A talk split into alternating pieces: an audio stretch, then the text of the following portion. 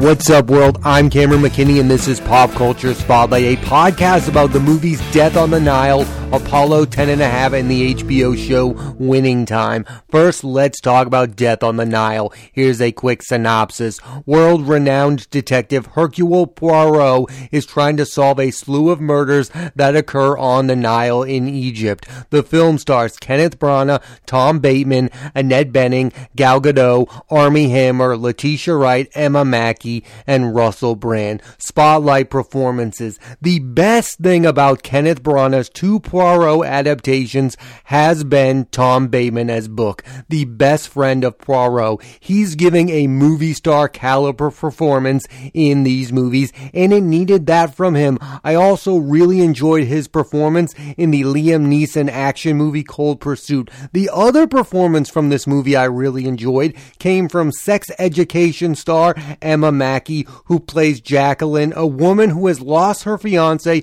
to her former friend played by Gadot. Tom Bateman will next appear in Ron Howard's 13 Lives with Viggo Mortensen, Colin Farrell, and Joel Edgerton, and Mackey in the movies Emily with Finn Whitehead and Greta Gerwig's Barbie with Margot Robbie as Barbie and Ryan Gosling as Ken. It feels like as a director, Kenneth Branagh is at a crossroads in his career. He just won an Oscar for Best Original Screenplay for Belfast, the movie he made about his childhood. He can either continue to make movies like that or make big studio movies like Death on the Nile, which is good but not special. I think Belfast was special and most of his studio movies he's made over the past decade and a half aren't.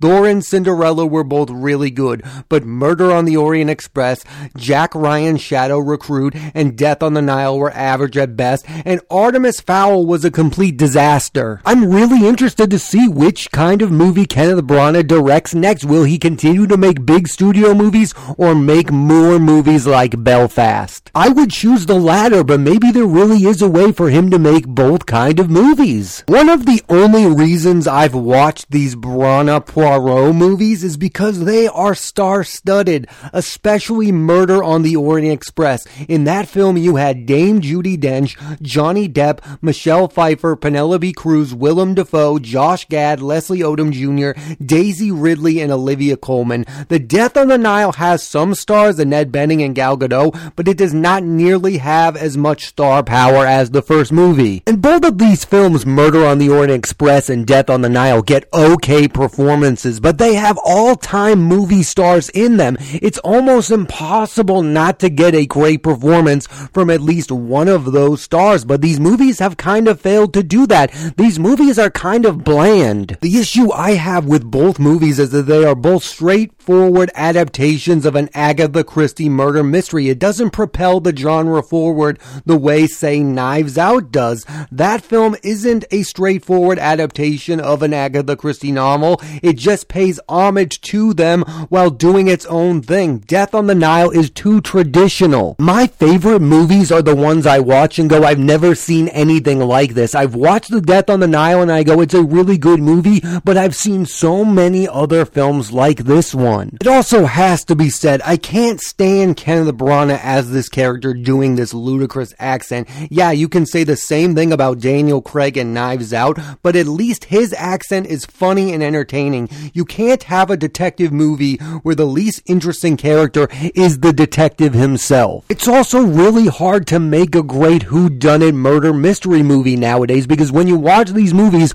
all you're thinking about is who the killer is. And that's great in the moment, but if the answer comes to be someone you don't want it to be, then you kind of get frustrated. Luckily for this movie, I liked who the killer ended up being. Overall, I did enjoy Death on the Nile. It has a good plot and a satisfying ending, but it doesn't stand out. It's not exciting or all that memorable. Sometimes you can watch a movie and go, this is a good movie, but it's not a movie that you're like, I want to revisit this movie over and over again. Like, I love this movie. And those are the type of movies I'm searching for. This movie is perfectly fine. It's good. It's super well made. I will say, I really don't love the look of these movies. Like, I think this movie should look a lot better than what it really does look like. The movie is just missing something. It doesn't have that it factor that a Knives Out has. I think on paper it's a good movie that should be a lot better. Like, if I list those names of people people that they're going to be in a movie together,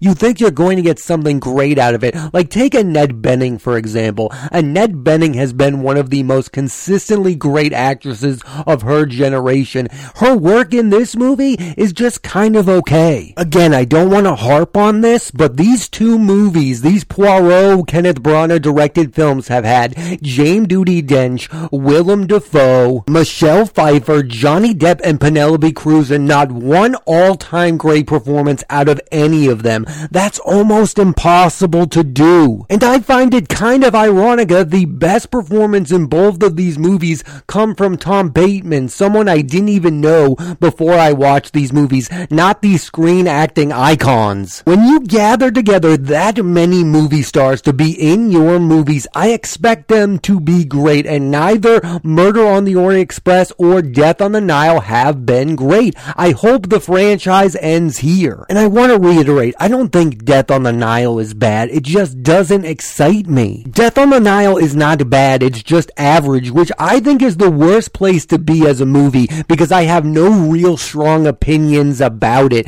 Like, yeah, I'm talking about it on a podcast, but I'll probably never think about this movie again. Let's switch gears and talk about the movie Apollo 10 and a half. Here's a quick synopsis. Stan is a young boy who lives in Houston, Texas in the late 60s during the height of NASA's space travel. The film stars Jack Black, Josh Wiggins, Zachary Levi, and Glen Powell. What I enjoyed most about Apollo 10 and a half is the movie goes into a deep dive into what Houston was like when NASA and space travel was everything in American culture. The chase to the moon was massive and something we take for granted today. I also didn't know how big NASA was to every single person who lived in Houston during the late 60s. They had a Disney type theme park there. This movie was directed by Richard Linklater and I've been a fan of Linklater since I watched School of Rock starring Jack Black. He's also directed Dazed and Confused, the Before trilogy with Ethan Hawke and Julie Delpy,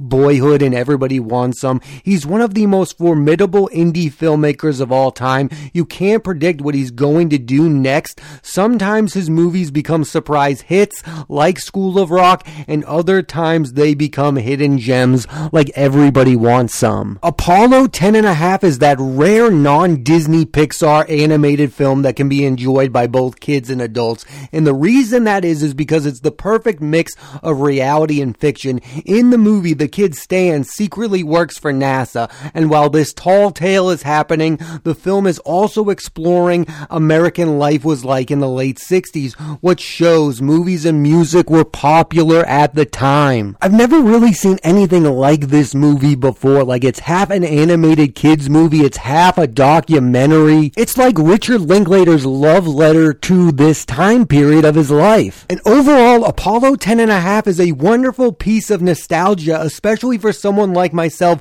who did not live during this time period. I liked watching a movie about a time where NASA and space travel were important and meant something to people. And I think this movie proves something. You can use nostalgia in a good way. Like that nostalgic feeling can make you yearn for a time period you weren't a part of. Sometimes in modern movie making, we all know they use nostalgia in a dirty way. Like they bring back iconic characters to sell you products, to sell you movies, to sell you something. This movie is not selling you anything. Richard Linklater has really nothing to gain by sharing this part of his life with us. It's just super entertaining and super informative. It's like what I was saying when I was talking about Death on the Nile. I want movies that I've never seen before and I've never seen anything like Apollo 10 and a half. And not only is it super original, it's also really great. As someone who grew up in the 1990s, I don't have any fondness for space travel whatsoever. NASA really doesn't mean anything to me. So to get an idea of what it was like to live during that time period, I really enjoyed the movie First Man, the Damien Chazelle, Ryan Gosling movie. I would love to watch this movie and then watch that film back to back. You also can't help but feel sad for the state of space travel in modern times. Think about the fact that Jeff Bezos and Pete Davidson are going up in space. Like going up in space used to be a big deal that millions upon millions of people used to gather to their televisions together as a family and watch these people go into space. Now it means nothing to absolutely anyone. I hope we get back to a time period like that. And if we don't, it's cool to look back at something like Apollo 10 and a half. The last thing I'll say about this movie and Richard Linklater is his biggest strength as a filmmaker is he's able to transport you back to a time period you're not in. He did it in Dazed and Confused where he brought you to the 70s in high school and then he did it in Everybody Wants Some where he brought you to the 80s with a baseball team and now he's doing it with Apollo 10 and a half. And I hope he continues to explore different time periods because he's really a master of it. We overuse that word authentic in our society today, but that's exactly what Apollo 10 and a half is. It's an authentic animated film. It's easily the best film ever made about the relationship between Houston and NASA. Also, not a lot of filmmakers could pull off making a movie about a boy going into space and make it not feel silly, and that's exactly what Richard Linklater pulled off here. Let's switch gears one final time and talk about the HBO show Winning Time. Here's a quick synopsis. The show chronicles the events that led the Lakers of the 1980s, a fledgling NBA franchise, to become the Showtime Lakers that would go on to dominate the NBA. The show stars John C. Reilly, Quincy Isaiah, Jason Clarke, Adrien Brody, Rob Morgan, Gaby Hoffmann, Sally Field, Jason Segel, Solomon Hughes, and DeVaughn Nixon. Spotlight performances. John C. Reilly has long been one of the best supporting actors and one of the only actors who have properly gone back and forth between drama and comedy. He's been in Gangs in New York and Step Brothers, which make him the perfect choice to play Jerry Buss on this show because the show goes back and forth between tones. Reilly is excellent as the colorful owner of the Lakers. It also has to be said that Will Ferrell wanted to play the role of Jerry Buss and Adam McKay chose John C. Reilly over him. That trio made the movies Talladega Nights and Step Brothers, so it does kind of feel like an end of an era, and the show is partly responsible for that ending. One of the most talked about, if not the most talked about performance on this show comes from Jason Clarke, who is playing none other than the logo himself, Jerry West. And let's just say it's a massive understatement saying this performance does not put the Hall of Famer in the best light. Clarke has done fantastic work as a supporting actor in movies such as Lawless, Mudbound, and First Man, and he gave a super underrated leading performance in Chappaquiddick as Ted Kennedy. Is his performance in Good Time over the top and jarring? Yes, but it's super funny and entertaining, and that's what the show is going for. I desperately want Adrien Brody to show up in every HBO show till the end of time. Brody was excellent on Succession in one episode, and in this he's playing Pat Riley, who is not yet coach of the Lakers. He's a team broadcaster. I also have to talk about how good Quincy Isaiah and Solomon Hughes are as Magic Johnson and Kareem Abdul-Jabbar. They could not have picked better actors to portray these basketball icons. The show comes from Adam McKay, who has become a polarizing filmmaker. His last two films, Vice and Don't Look Up, were super divisive. What I like most about McKay is he is playing with the idea of what a movie and what a show should look like. Take this show, for example. The main characters are constantly breaking the fourth wall. This has become a staple for Adam McKay. He used it in The Big Short with Ryan Gosling, and he also did it in Vice with Jesse Plemons. McKay is definitely someone who loves to shock the audience. I mean, look at Vice. There is a scene halfway through that movie where the credits start rolling. He loves to play with what the idea of a movie actually is and give you the opposite of what you think that actually is. I'm a massive fan of his work because I think he's one of the last few filmmakers who can be both insightful and funny with their movies. A lot of detractors of this show are wondering if the show is truthful and how it depicts these real life people and events. The show is adapted from Showtime, a book written by author Jeff Pearlman. So some of it must be factual, and if it's not, here's what you should do.